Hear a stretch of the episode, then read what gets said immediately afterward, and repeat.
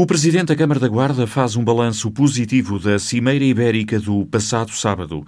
Para além da visibilidade que a Guarda teve na sequência deste encontro luso-espanhol, Carlos Chaves Monteiro diz que manteve conversas importantes com o primeiro-ministro português António Costa no que tem a ver com projetos e iniciativas para o Conselho e para a região. Desde logo, o dossiê Porto Seco, com o aproveitamento das linhas ferroviárias. Uma afirmação de um Porto Seco dinâmico levaria, efetivamente, àquilo que consideramos essencial para que este projeto seja determinante, que defina claramente, e aqui a responsabilidade do Governo, e foi isso que eu transmiti ao Sr. Primeiro-Ministro, é que primeiro ele tem que ser constituído do ponto de vista legal.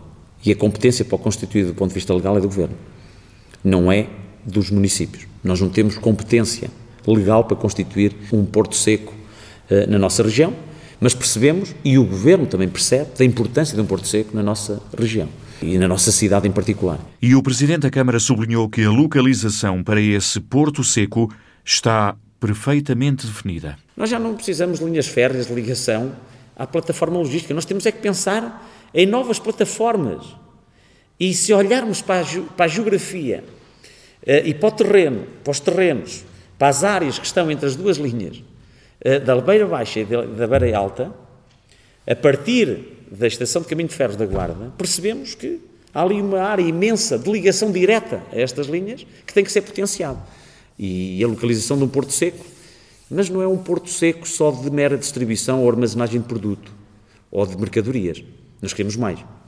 Queremos que seja a assemblagem feita na Guarda, ou seja, para além dos produtos virem à guarda, venham os componentes e sejam montados, fabricados numa peça final que será a partir da guarda distribuída para a Europa. O Presidente da Câmara diz também que fez questão de sensibilizar o Primeiro-Ministro para a importância de uma nova ligação ferroviária ao centro da Europa, com passagem pela Guarda. A ligação de Portugal ao centro da Europa.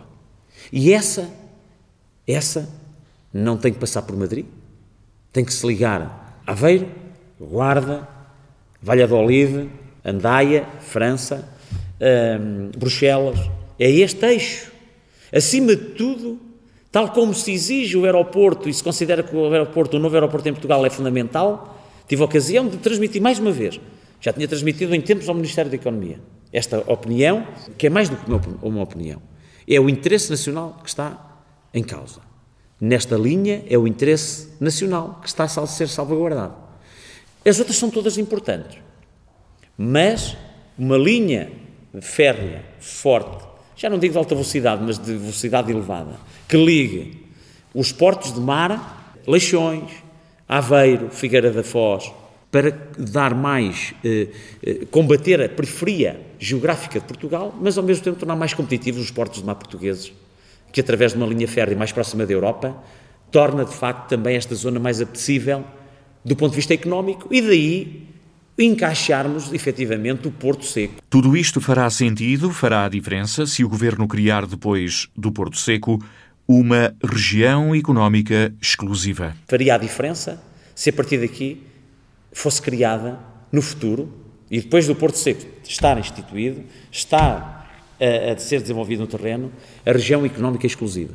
Uma região económica exclusiva, onde, para além da proteção aduaneira ou do, do, apoio do ponto de vista de apoios financeiros, fiscais e aduaneiros, através do, de, desta, deste estatuto de região económica exclusiva, as empresas olhariam para o território como uma uh, área disponível para fabrico de produto, assemblagem de produtos finais, a partir da nossa localização, distribuí-lo de uma forma mais rápida, de uma forma mais uh, viável do ponto de vista económico também, uh, mas aí não cabe só às câmaras, não cabe só ao município, cabia também o papel na definição desta região económica exclusiva a apoios às empresas que aqui assumissem esse papel. Foram alguns dos assuntos que Carlos Chaves Monteiro abordou com António Costa durante a Cimeira Ibérica, temas como a segunda fase do Hospital da Guarda e os novos comandos para as forças de segurança também estiveram em cima da mesa.